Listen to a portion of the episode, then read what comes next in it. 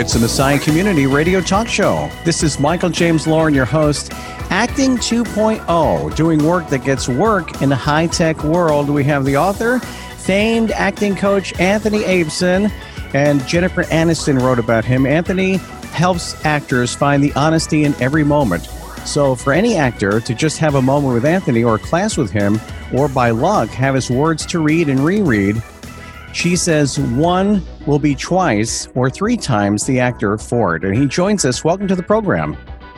Well, thank you, Michael. Our sponsors with over 90 years' experience in developing audio electronics, beyerdynamic stands for innovative audio products with the highest sound quality and pioneering technology. Two business divisions, consumer and installation, provide tailored solutions for professional and private users.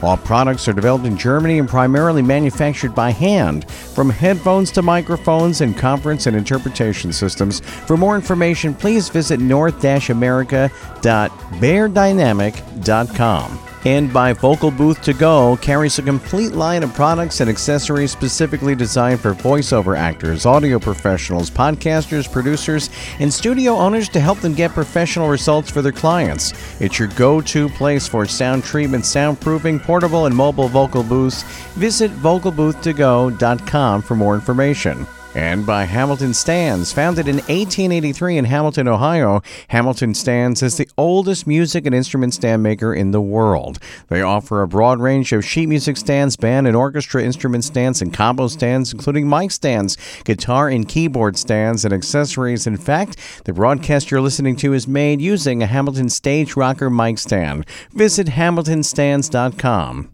And Auralex Acoustics has one mission to make you sound your best. Thousands of satisfied Auralex customers have experienced improved acoustics along with free expert advice. Total sound control products from Auralex enjoy widespread use among prominent artists, producers, engineers, and corporations worldwide. Remember, it's not your gear, it's the room. Visit Auralex.com for more information. And great audio starts with great gear, and Zoom's 30 year reputation promises quality and affordability. Visit zoom na.com today for recorders, audio interfaces, effects pedals, and more. We're Zoom, and we're for creators. Over 30 years in New York, teaching the best in the, the business, anyone who wants to be an actor. How do you feel about all these years? Well, I, I'm very lucky and very blessed because I get to do what I love. I, I work very long hours. I'm 73, and yet it doesn't feel arduous to me. It feels joyful. Yeah, I mean, there are a lot of people that are waiting tables or maybe trying to become an actor in, in all different scenarios. But uh, have you always done what you wanted to do? Yes. You have. Uh, wow. when I was a little boy, I uh, I knew that after, after I went through very brief phases of wanting to be a paleontologist, wanting to be a pianist, wanting to be a tap dancer, those things didn't last very long. From an early age, I knew I wanted to be an actor, and that gradually transformed into being an actor and a teacher. Yes, and you have once again not only Jennifer Aniston, but some of the other best in the business: Reno Wilson from Mike and Molly, and uh, Jimmy Walk. And um, so, do you still get uh, love mail from from Jen- Jennifer Aniston? I mean, you still talk to her? She, uh, I've you know looked at uh, drubbed up interviews about her, and uh, she still talks about you. Well, uh, I'm, I'm, it always touches me when any of my former students remember anything that we experience together because it's very special to work with talent. A lot of people have thanked you for writing this book, Acting 2.0, doing work that gets work in a high tech world. Uh, one of the reasons it seems like acting can be a little heady, a little emotional. It seems like you've categorized all the finest schools of acting uh, Stella Adler, uh, Lee Strasberg, others, and you worked under him, obviously.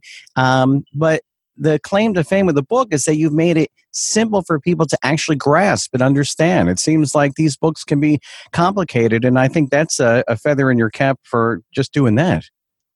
Well, thank you, Michael. I would say that the the real danger is not the complication; it is the oversimplification, and by that I mean that we're living in a time of uh, great recipe orientation uh, where, at least in the American acting community, you have to do it this way or you have to do it that way. And Stanislavski, who was the first person to ever investigate acting, he said something that I, I most probably quote several times a day, every day no recipes, whatever works. Hmm. The thing that is very uh, uh, scary and also, I think, irreligious is when uh, a particular school decides you've got to only do it this way because I don't think you can have recipes for human beings. And so, what I've tried to do is is uh, share that with my students and say, listen, I worked with people who couldn't stand each other. it, Adler and Lee Strasberg, for example, famously uh, didn't get along, uh, which has to this day caused a rift in the American acting community. Mm. That's inoculated me against the idea that there's only one way of working. And I think that as soon as you start to think there's a recipe for human beings, you're on dangerous ground. Yeah, one thing I was really comforted in your book, uh, right from the very beginning, it said that uh, Anne Frank was not hot. You begin to talk about you don't have to be hot to be able to be an actor. I felt so relieved, you know, because of course my wife, she looks at me with rose-colored glasses. She sees Brad Pitt. Everyone else does does not. so, um, but you look at people, especially like singer-songwriters, uh, just for a minute, like uh, Barry Manilow or you know uh, Billy Joel. The, the, there were so many people. They weren't the kind of you know photoshopped looks that you see today okay? They weren't if you will hot by today's standards. Let's just rule out right away that you don't have to be hot to make it as an actor. Is that right? Well it's it's unfortunate michael. You're you are identifying a, a trend which has only gotten more defined in the last several decades uh, the article, the, this chapter in my book you're referring to was a, uh, taken from an editorial I wrote for the Washington Post. And my point was that in the past, there was a, a balance between looks and talent. And it seems like more and more and more, uh, it's uh, being weighted, the equ- equation is being more and more heavily weighted in terms of looks than on talent. And course, our job is to say, you know what? Uh, it, it really shouldn't be about that. And if you are brilliant at what you do, uh, maybe, just maybe, you're going to be able to book the job, even though you're not a model. And nowadays, Michael, we have a whole other problem. Uh, even though you may not have a certain amount of Twitter followers. Yeah. A lot of casting nowadays is not just on looks, it's on your social media following. Um, um, I didn't know that. Wow. Yes, it's terrifying. and that, that too, huh? nothing to do with talent. Wow. So you know something I, I was I thought when I graduated from high school, right? I told a, a relative of mine, I'm so happy because you know going through the awkward stage all through high school, and he said, "I got news for you. When you get out, it's still like high school. It doesn't change. There's a certain amount of popularity, a certain amount of clicks and things, and some things just don't change. Some some do, obviously, but uh, it looks like with social media, we're back in high school. Well, you know what? I'm I'm not very good at social media. I, I uh, uh, recommend you uh, to look at our e- emails of earlier today when I really was at a loss of how to even make this happen. But anything that seems to be irrelevant to talent should not be relevant to talent. Yeah, you know, because I I looked at these Anthony Hopkins movies or the Emma Thompson movies, or I'm just saying these movies that were these big blockbuster, you know, Academy Award winning Best Actor type of type of movies, where it was that by the pedigree of their performance mainly you know a great storyline and so forth and i and i just noticed that they vanish more and more. You see explosions and and uh, i don't want to blame adam sandler or anything but i mean i noticed that i noticed that uh, you know it, it dumbed down a lot. Well eric bentley who was a great uh, writer and theorist, theorist in, in acting who was one of my teachers at columbia he once said this was decades ago, but it's still true. We have a mediocre culture and theater to match. Interesting. How about you? When you first started, you were you you were you're very dapper still, you know. And okay, uh, Michael, may I interrupt you for one second? Yeah, yeah, please, yes. say though, yes. That, uh, I think it was uh, Eleanor Roosevelt who said it's better to light a candle than curse the darkness. Uh, one of the things that I'm trying to do with my actors is to say, you know what? Okay, there's this terrible uh, emphasis on looks, more and more there's this terrible emphasis on Twitter followers there's a lot of stuff happening in the culture that's not necessarily um, elevated. But I try to suggest to the actors who have talent that they have a, uh, a social responsibility and that they've had that since the beginning of time, which is to be runways for the human spirit. And that we don't have to accept it. That uh, I think a lot of the actor's job is to uh, is to light that candle you mentioned that. You said acting is not about you. It's about what you say Helen Hayes called adding something to the lives of that audience out there. And audiences need you more than ever as they uh, are in the world that we're living in. So you say that, uh, and I bet that, uh, you know, good talent can reach just about anyone because as you say, it soars above the human spirit. And, uh, you know, no Twitter uh, follower can contain that. You know, it's just something that has to live and breathe. And I'm sure that so that must be the fun part, where you know you see every day different kinds of talent, and I'm sure you don't judge it because some talent uh, takes a long time to cultivate, and others you could probably say, well, that guy's going to be a star. She's going to be a star. You could probably I, that. I, I, as you saw most probably from my book or from what Jennifer has written, uh, I started working with Jennifer when she was in high school at the uh, High School of Performing Arts, and um, I uh, I said then, and I still say now, because people are quick to to give me credit for her success, and I say Jennifer was ready for prime time when she was eighteen. really. Uh, and then other people, uh, there was a thing called the development of talent, and that's something that I do. And that's when you're not ready for prime time, but you could be. But it requires a certain amount of development. Hey, Anthony, I, I, have a double A battery on me. I want to give it to you for that alarm you have in the background. That's going. I'm just kidding. you hear that? I mean, usually when you know the battery's low, that thing chirps and goes on. Anyhow, just just kidding, just kidding. But so okay, and uh, so now as far as New York, is that still the place that people prefer to go, or is Los Angeles, or or both? And do you work with people from both coasts? I do work with people from both coasts. Uh, this is a very old question, Michael. The answer is still the same, but it is perhaps a little different in degree rather than in kind. Uh, it is still true that LA is where most of the jobs are. However, uh, New York has more and more been giving LA a run for its money. There's more and more stuff that's being shot here. And I noticed that Atlanta is now yes actually becoming very, very active as well. So I'd still say LA has most of the jobs, most of the action. Uh, New York is now a much closer second than it used to be. And uh, I guess I'm calling a horse race Atlanta's coming up from beyond. they sure are.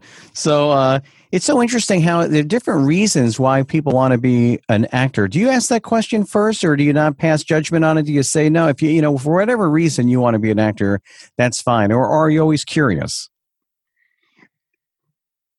This is a uh, to a great extent, Michael. It's a calling, and uh, you can't teach appetite if they have the appetite, for example, just to audition for my classes, it requires preparing a monologue, which means finding one, memorizing one, making an appointment, showing up for that appointment. If you have the appetite, which can't be taught, then that's already maybe maybe a sign that there's something there. Now, don't get me wrong, there are a lot of people that have appetite that don't necessarily have talent. But if they manage to make it to the audition and they manage to pass that audition, uh, then I'm not interested in anything else except the fact that there is a precious commodity there called talent that deserves to be developed. You talk about in catalog, uh, you know, categorize or catalog all the famous um, acting coaches. You're one of them, and the people that uh, that you admired, and you put it in your book. You Cuisinarted it, if you will, you know, so people could really get a good understanding. Because obviously, that's the fabric of acting is uh, people like James Dean or Marlon Brando, or you have to go back even further. Um, do you like the evolution today, or or do we maybe need to go back a little bit to be able to borrow from the way acting used to be? Well, I'm not sure what you mean by evolution. Uh, well, I mean, the human condition does it change? Because I know that they say that when Marlon Brando became an actor, that uh, it changed the landscape of of acting to some degree. And so, uh, have you seen an evolution, a change as far as different styles of acting? And then here we are in this day and age. And do you like what you see? Brando made a tremendous change because uh, until Brando, uh, Broadway was predominantly uh, drawing room comedies where people were often dressed in evening clothes. Uh, they carried themselves uh, like British actors. Uh, they spoke uh, with a sort of transatlantic accent. And it was said of Brando that he was the first actor to break the line. And what does that mean? That means that he was the first actor to slouch on a Broadway stage. And that was a very big uh, change because now it was not just a, a, certain social class that was being constantly represented, uh, it was a, a whole other, uh, much more street, blue collar kind of class that spoke a certain way. Odets had a, a, great contribution to make in this area as well with his language. Uh, and we saw from there uh, a great uh, Tennessee Williams was around the same time, Arthur Miller. We started to see more and more uh, working class people, real people talking about real concerns in their lives. The, the change that I'm seeing now is mostly on the developmental area hmm. Uh, in terms of the acting, uh, because of all the devices, their ability to concentrate, uh, their ability to sustain focus has been severely uh, affected. And that is a, as I say, that's a very technical problem uh, for the actor, but the concentration has been smashed. Uh, on another level, I would say that whereas in the 30s and again in the 60s, there was a tremendous awareness of and a uh, uh, an, uh, an embrace of this thing called ideas uh, not so much now. Uh, nowadays, when you ask uh, even very talented actors, what's the idea of this material? They will say love. Uh, they'll give me a noun. Uh, love is not an idea.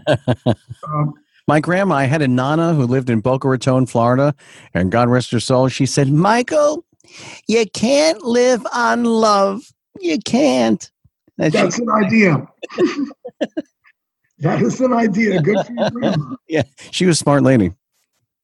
But uh, nowadays, again, uh, and that is also related to not only the actor's uh, lack of an awareness of an idea, uh, but also in the material. The material, Michael, it, this is not a golden age. Yes, there are exceptions, and we we revere and applaud them, but more and more, the uh, material is less and less. And um, it is, if, you, if, if I may, uh, the ideas that are a big part of why the Russian actors say acting can change people's minds. And do we are we talking to minds and hearts, or just that you imply that as well? Well, it is the it is the writer with the idea, and then it is the actor with the heart that, that sells that idea. I see. I see what you're saying. Because the reason I ask is you say that we, we don't need to be consumers and you talk about in the book that um, I guess that things. I'm just wondering if we're going to remember movies today the way that we remembered movies years ago. You know that stood the test of time, and I'm wondering why. But like Crazy uh, Asian, what is that movie out now today? It's uh, Crazy Rich Asians. That's uh, are we going to remember that movie in 20 years from now? Maybe, maybe it's. I, I, well, um, that's a whole other thing, Michael. One of my students is actually in that movie. Wow.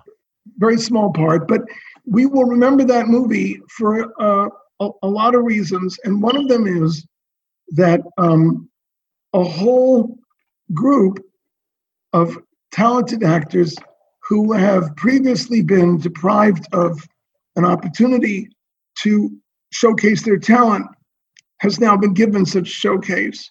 And um, that is, in addition to some other things about that movie, that's a very significant thing. My own, my youngest daughter is Chinese. We adopted her uh, when she was three months old. And so naturally, I have a, a connection to this. But when when a movie is a breakthrough uh, for a whole group of people, that's right away why you're going to remember it. Uh, there was also uh, a certain amount of uh, really rich conflicts of ideas there. Um, the um, the struggle between love and tradition, between uh, economics and uh, and the spirit. And I think that, in fact, there might be several reasons why we're going to remember that movie. I know a lot of Asian actors are going to remember that movie for sure.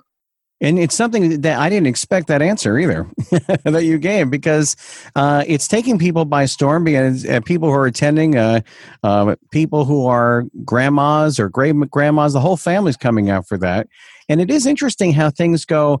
Uh, that's one good thing about today, right? When things go viral in yes. social media, that that's something that's that special something that you know you either try to find and and it's a talent or something that has to see the light of day or something that can bring people to laugh or cry or something. So, are you amazed by that as well? And things go viral that uh, how they touch the human spirit. Well, anything that touches the human spirit, Michael, I think is to be cherished. Uh, I have a very dim view of a lot of the uh, the ways that technology, as I said earlier, can uh, really distract young people and impair their ability to concentrate. And at the same time, if you think about it, uh, more and more uh, people are being made aware of, for example, uh, police brutality which was going on for decades, but not everybody had a phone. And so I think that on a social justice level, uh, the technology is helping us.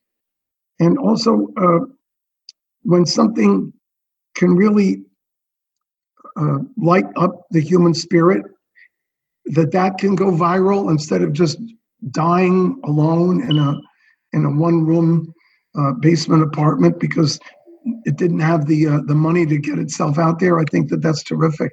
This art form, which is not very respected, Michael, if you think about it, uh, actors are, as we talked about earlier, they're generally thought of as like, oh, they're hot, uh, they learn their lines, uh, they have Twitter followers, and that's it. But the hmm. roots of this, and uh, you see this alluded to in my book, the roots of this art form go back 30, 40,000 years in prehistory uh, to when in the Paleolithic, for example, people lived in caves, but there was a desire and a need for some kind of connection, more humane by virtue of their humanity.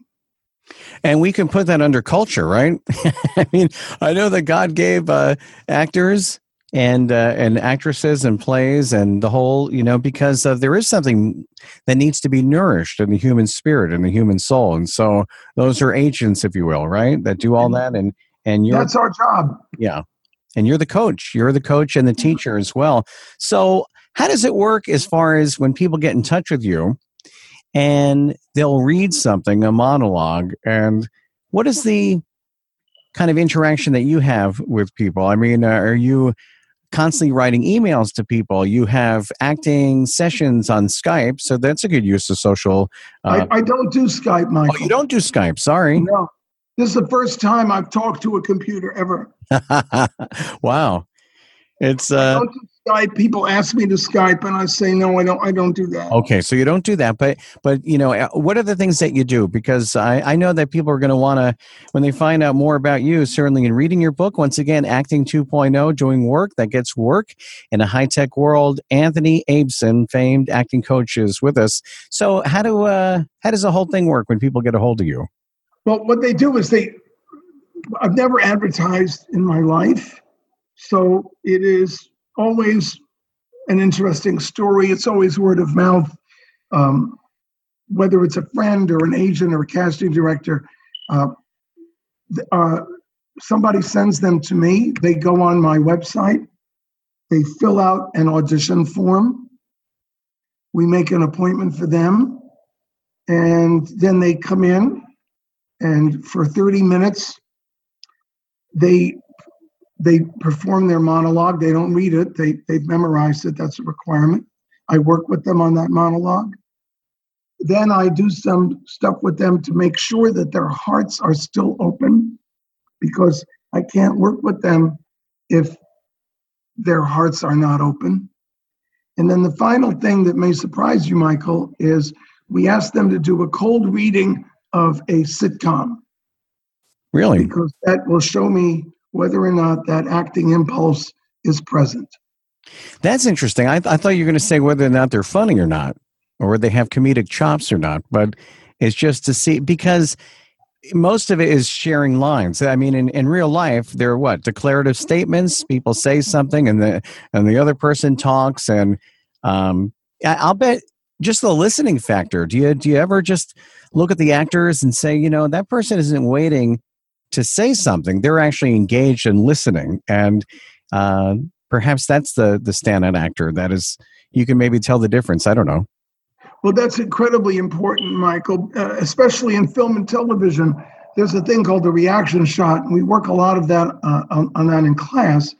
Uh, if you watch anything on, on a screen, you will see that the coverage shifts from the person who's talking while they're talking to the person who's listening. And casting has told me for years that a lot of what determines who and how they cast is to some extent their ability to listen because when the coverage shifts, let's say I'm talking to you right now, which I am, the camera's on me, but it's going to then go to you. And if you're just blank, the whole bottom of this moment is going to drop out. But if you are actively engaged in the listening and thinking about what you're hearing, then the reaction shot is going to add to uh, what's going on rather than detract. So you're right, the listening is terribly important. Another thing about this culture, Michael, which I'm sure you can notice, is that fewer and fewer people listen to one another. Yeah. That's and for sure. Actors are, are humans, uh, except for that remark by Zero Mostel. Actors are human beings, but not if you've ever eaten with one. I never heard that. Sorry, that's funny. they can't be uh, immune to the culture, and this is a culture which is increasingly, um, I think, uh, polarized. I, I think there's less and less listening to one another, and there's no way you can be an actor in this culture and not be in danger of uh, contracting some of that disease. So we have to work very hard on something that used to be very, very basic, just listening. That's such a good point for everything. I mean, not just for acting. That's just, I mean, and I recently I haven't been watching the TV very much. And already I'm having more of appreciation for quiet or peace or being alone with my thoughts or just having alternatives other than, you know, I think we can be overly stimulated sometimes. Oh. And, uh, and if you don't mind me saying, like, you know, I'll look at the Godfather movie, okay? And there'll be a stillness about Al Pacino just looking into the camera with his eyes and and you know it's we're not we're so overstimulated today that would you ever find something like that where someone is just gazing into the camera for seconds or minutes on end uh, it always has to be moving so quick. Are you surprised? Uh, we have to, you know, cut to this and cut to that and cut to that, and, and there's, And not only are we not listening as much, perhaps we don't, like you say, we don't have as much patience, perhaps. Well, I think that's one of the downsides of the uh, the social media of the devices because it's all very, very, very quick. Uh, years ago, I mean, I mean, many years ago, uh, as I say, I'm 73, but during the news, uh, a politician would be allowed to speak for sometimes 30 seconds, sometimes even a minute. There would be a real thoughtful presentation of that person's views. And now that has devolved into something that we call sound bites, which can't be more than a few seconds at most. And that is a reflection, Michael, of how increasingly less thoughtful the whole idea of personal communication has become. So, you in your book, Acting 2.0, do you take everything in your life's work, all the people that we talked about, Stella Adler, Lee Strasberg, uh, who you again worked under, and uh, or do you have your own method? Uh, what what I think I've arrived at is a uh, a compilation or a uh, a uh, tapestry. Uh, that would be a lovely way to think about it. Uh, I have woven together what uh, seems to have spoken to me from my five teachers that I believed when I was a younger man were the giants in their field. And I, I one of the other things, Michael, that I'm really worried about is the tendency nowadays for people to, as I said earlier, uh, have a recipe, and that can't be for humans, obviously, but also going along with the recipe, there is the idea of the guru. Like if there's a, a recipe, then there must be a guru who can uh, give you that recipe. Hmm. And because I worked with people who were so contradictory, Peter Brook, who was originally from the Royal Shakespeare Company in England, and Jerzy Grotowski, who was experimental theater practitioner in Poland, and Lee and Stella, who I said didn't talk to one another, and Harold Clurman, who worked with them in the group theater. I was lucky enough to be exposed to such contradictory influences that I like to believe I am. I've been inoculated against recipes and against the idea of gurus. Um, uh, I tell my kids all the time in class, the only guru is the kangaroo. all right, I, I get that. But it's a very great danger to, to, to, to take something as human and as distinct as uh, a, a person's talent and tell that talent you can only do it this way. I think mm. that is a very destructive way to approach something as alive and as individual as talent. Should be oh, I agree. things as possible. I agree. I'm sure there are many people that get into acting because of that, because there's maybe too many rules in uh, in regular life or some ordinary job, and the fact that there's no limits when it comes to the human expression or acting and di- all the different emotions. I mean, how can you, like you said, have a recipe for so many different human feelings and emotions? You can't. And yet, Michael, there are a lot of places, and I'm not objective because I also run a, an actor training program, but there are a lot of places right in New York that really subscribe to the idea that it has to be this way and only this way. And a lot of people have come to me from those places and I see them visibly relax when they're allowed to maybe embrace other things besides what they've been told was the only way. It's a shame people get exposed. I mean, you're one of the good guys, the most respected, well, you know, acting coaches, Anthony Abeson. Uh, but there are other people who don't want the human spirit to soar, and they come out and they're and they're like, uh, I don't know, Mills, or uh, when it comes to, hey, you get your headshot and you have to pay such and such. And I mean, yes. there's scoundrels in the business too. People get. Yes. I, am sorry to say, yes, there, there are. Uh, in, in a lot of ways, some of it is uh, uh, financial, some of it, as you've been reading about, is sexual. Some of it has to do with um, uh, ego. Um, and I'm sorry that uh, by by no means am I uh, perfect, but I really, really find that those are are sins against uh, the talent and the human spirit of the actor. It can't be about it can't be about the teacher. It has to be about the actor. That's such a good point. People, and it's something I think I I thought of these mega churches even, where there's that one charismatic figure. Let's just say, yeah. and everyone goes because of the the person, and then they fall or whatever the case may be.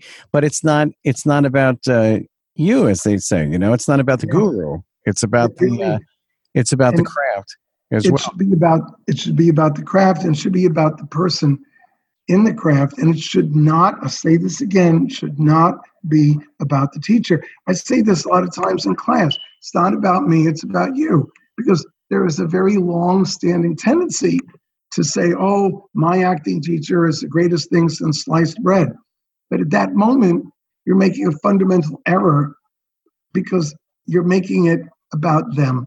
And Michael, I believe that there are two stages of immaturity. And one stage is where you seek to be a disciple. But there's another stage of, of immaturity, which is the stage where you seek to have disciples. Hmm. Is that a good place? Oh, yes, hmm. because uh, you're making people better. I'm sorry. Is that are we talking about the guru now, or are we talking yes. about that? That's yes, a, I'm saying that th- that is the stage of immaturity. I see. That's not to good. guru and have disciples, or to want to have a guru and be a disciple. I see. I, both of those are stages of immaturity that should be avoided. That makes sense. And how about you? Do you go to uh, a lot of these uh, films i'm sure do you go to the films that your students are in or do you go to a lot of broadway shows or how do you how do you relax? Because you're dealing with a lot of um, maybe creative tension or creative joy and uh, but how do you how do you go ahead and uh, and relax when, uh, being an acting coach? Well you know M- michael be, uh, because i do what i love it's not like i have this horrible job in a cubicle and i can't stand it and i really need to unwind. Uh, i am i work many many hours a day but i'm doing what i love I generally don't have a chance even to watch my students when they're on TV. I'm always saying to them, send me a clip. Uh, this Tuesday, this coming Tuesday, I am going to see Mean Girls on Broadway because I coached two of the women in that. Uh, and uh, wonderful. They, uh, I wanted to see it before one of them leaves, but that's a very rare uh, occasion for me. I can only go Tuesday because I'm not back at work until the next day. But most of the time, uh, I, I, I don't need to uh, relax. I just need to spend time with my family. yeah, that's true. Uh, you said in your book how connection is important, but you're talking about actors, but why not family as well? So, Anthony, I want to ask you what what is the life really of an actor? You watch, you know, Entertainment Tonight or all these shows on television, but from your standpoint, your vantage point, really. What is the life of an actor to you? Well, it's it's very difficult. Let's say, let's say you have talent. Uh, you have to spend a tremendous amount of time just getting an agent and or a manager to believe in you enough to submit you for auditions. And during the time that you don't have an agent or a manager, you have to try to generate your own auditions, which is very difficult. Then let's say you finally get an agent or a manager. Then you get auditions and you get rejected. And then sometimes this is what the public doesn't see. And then maybe after six months or a year, you finally get a call back, which means, oh my God, they want to see me again and you get the call back and you still don't get the part. Mm. I've been through so many people. And then sometimes you get a second call back and you think, oh my God, I'm getting really close. Sometimes they'll fly you to LA for a screen test and you still won't get the part. Gee whiz. I went through that just uh, about a week ago with a young woman in class uh, there's I can't even mention the name because it's a it's sort of a big project, mm-hmm. uh, big TV project. And you can't mention it here. I'm just kidding. No, I'm just joking. Just joking. that Uh, and we got so close. We we went uh, down to uh, the the first audition and the callback and the second callback, and then the screen test and the producer session, and the director session, and it went. It came down to her and one other girl, and the other girl got it. And mm. That's you know that that's good on one sense because her representation knows like oh she got close to this but think about all the investment and the effort that went into getting close and still not booking it. But at the same time, uh, uh, I coached another young woman on the same project, and um, she's been doing uh, what we call guest stars, if you know what those are, where yes. you'll be on you'll be on a, uh, an episode of a of a series, and you'll have a nice little part, but that's about it. And that's what I call going around the mountain. Mm. this young lady, uh, again, I coached her and coached her, and we got closer and closer and closer. Uh, and she had a director session, a producer session, a screen test, and she booked it. And so, once in a while, you you get to go up the mountain, but a lot of times you're going around the mountain, and that's when your appetite, which can't be taught, is the thing that keeps you going. mm-hmm. Now I have that song. She'll be coming around the mountain when she comes. That's yeah. but yeah. Uh, you mentioned that in your book, chapter twenty-two, casting directors, impatience, and negativity.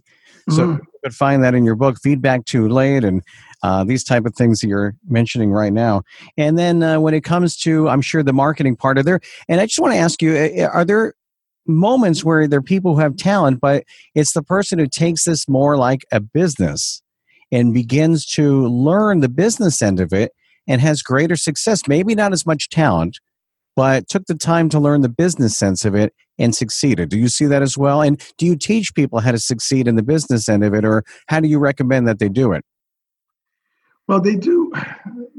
If they have a manager or an agent, Michael, uh, that's really the job of the representation. That's why you pay your agent 10%, you pay your manager 10 or 15%. It, it changes uh, in, in the hopes that they will navigate that business stuff for you. Now, at the same time, uh, in one of my chapters, I talk about finding the recess and recession.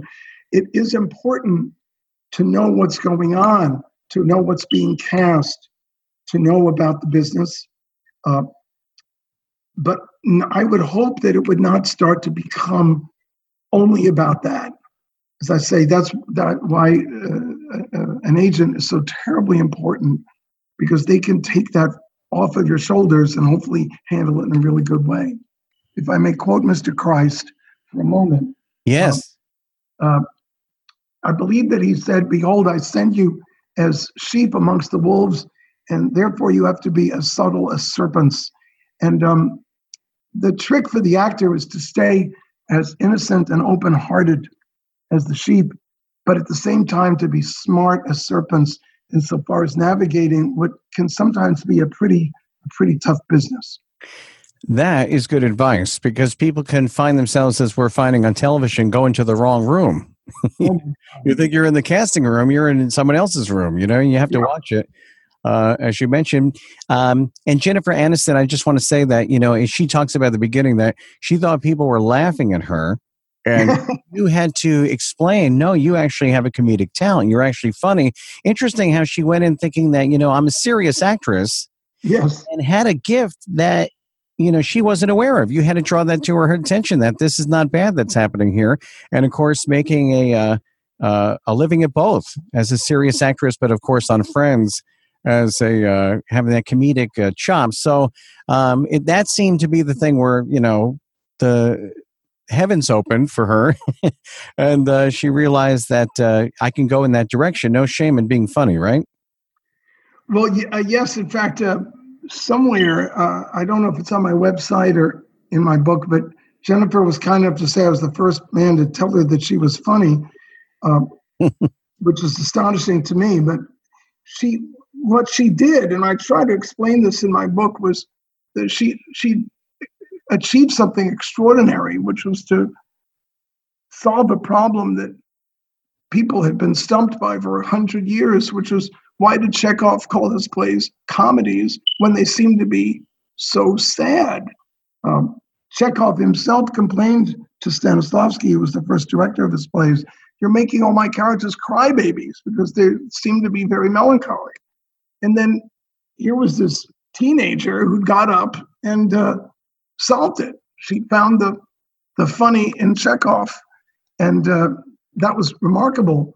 Uh, but what was even more remarkable was that she was upset about it. she just solved this hundred-year-old puzzle and solved it beautifully. Uh, but as she says, um, she came off stage and she was really upset. Um, why are they laughing?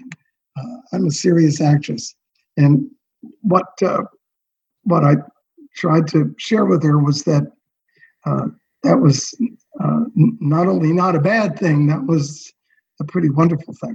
It's a pretty amazing thing. It's funny how, my goodness, and, and then you get these people who are funny today, right? Like a Jim Carrey or someone who was funny, right? And then, uh, and then they want to be serious, and then people want him back to be funny again and say, "What happened to you? What happened to Eddie Murphy? What happened?" You know, people who are funny, they have the gift. They try to be serious, and then, I mean, it's just a journey anyway. They want to take that journey. They're not, at that point, they're not concerned about the fame anymore, the money. They just want to go on a journey. If they want to go into those serious waters, uh, let them, right?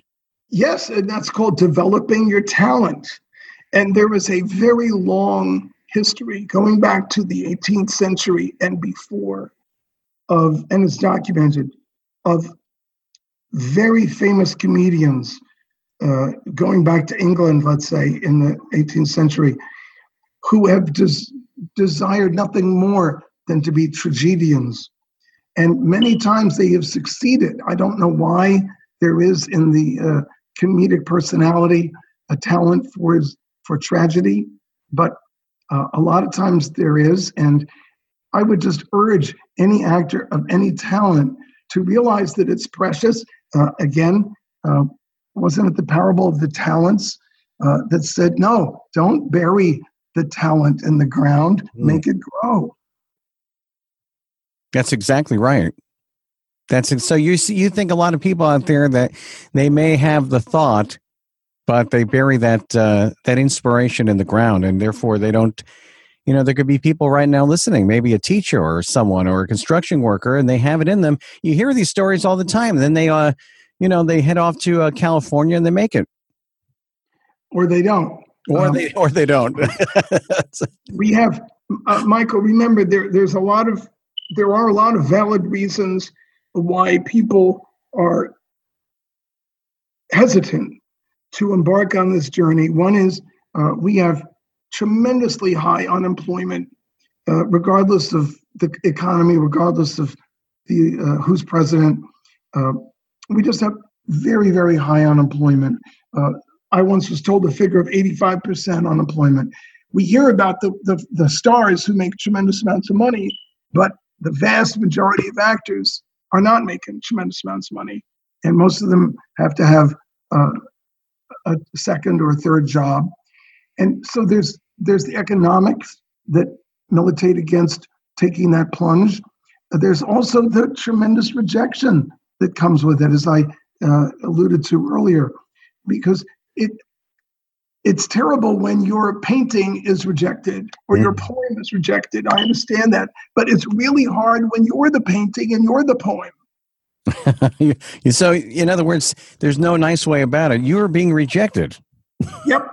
Yep. Some people say it's not you. You're not being. It's it's the uh, it's this not, or the other thing. No, no. You're saying you are being rejected because you are the violinist and the violin.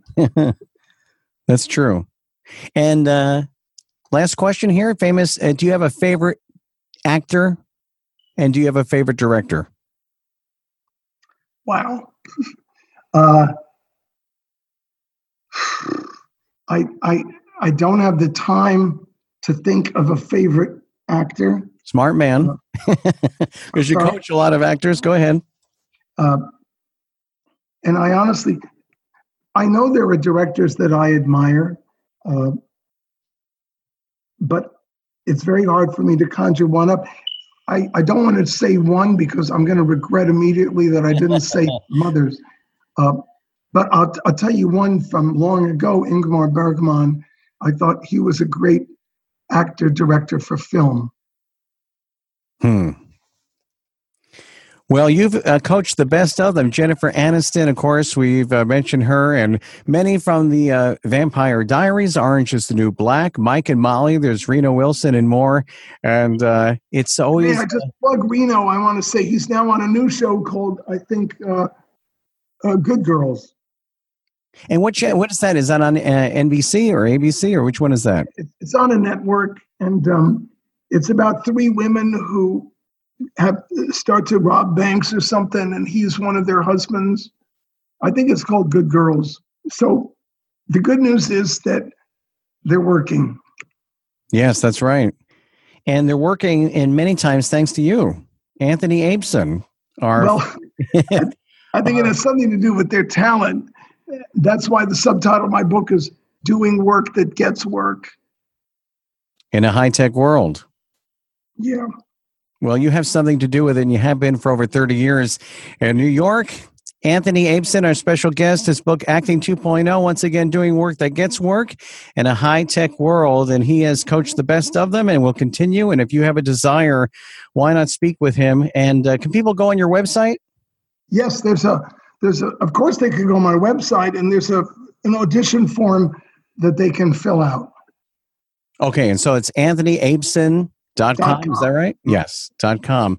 Wow, you shared a lot of uh, you know jewels here, and uh, and a lot. We can go even more. I'm sure there's been a lot to, to share over the years, and uh, thank you for all the work that you do and for uh, setting that soul free, if you will. You know, where people can use this God-given creativity to do great things, and as you say in the process, you know, change people out there. Their responsibility with great talent, you say, comes great responsibility and. Yes how we can yes. make the human condition even better. Thank you for your work and uh, may God bless you. Oh, Michael, thank you, and God bless you too.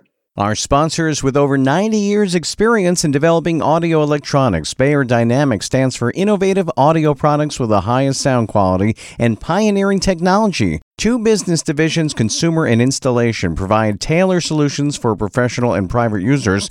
All products are developed in Germany and primarily manufactured by hand, from headphones to microphones and conference and interpretation systems. For more information, please visit north-america.beyerdynamic.com. And by Vocal Booth to Go carries a complete line of products and accessories specifically designed for voiceover actors, audio professionals, podcasters, producers, and studio owners to help them get professional results for their clients. It's your go to place for sound treatment, soundproofing, portable, and mobile vocal booths. Visit vocalbooth2go.com for more information and by Hamilton Stands. Founded in 1883 in Hamilton, Ohio, Hamilton Stands is the oldest music and instrument stand maker in the world. They offer a broad range of sheet music stands, band and orchestra instrument stands, and combo stands, including mic stands, guitar and keyboard stands, and accessories. In fact, the broadcast you're listening to is made using a Hamilton Stage Rocker mic stand. Visit hamiltonstands.com. And Auralex Acoustics has one mission to make you sound your best. Thousands of satisfied Auralex customers have experienced improved acoustics along with free expert advice. Total sound control products from Auralex enjoy widespread use among prominent artists, producers, engineers, and corporations worldwide. Remember, it's not your gear, it's the room. Visit Auralex.com for more information. And great audio starts with great gear, and Zoom's 30 year reputation promises quality and affordability. Visit zoom-na.com today for recorders, audio interfaces, effects pedals, and more. We're Zoom, and we're for creators.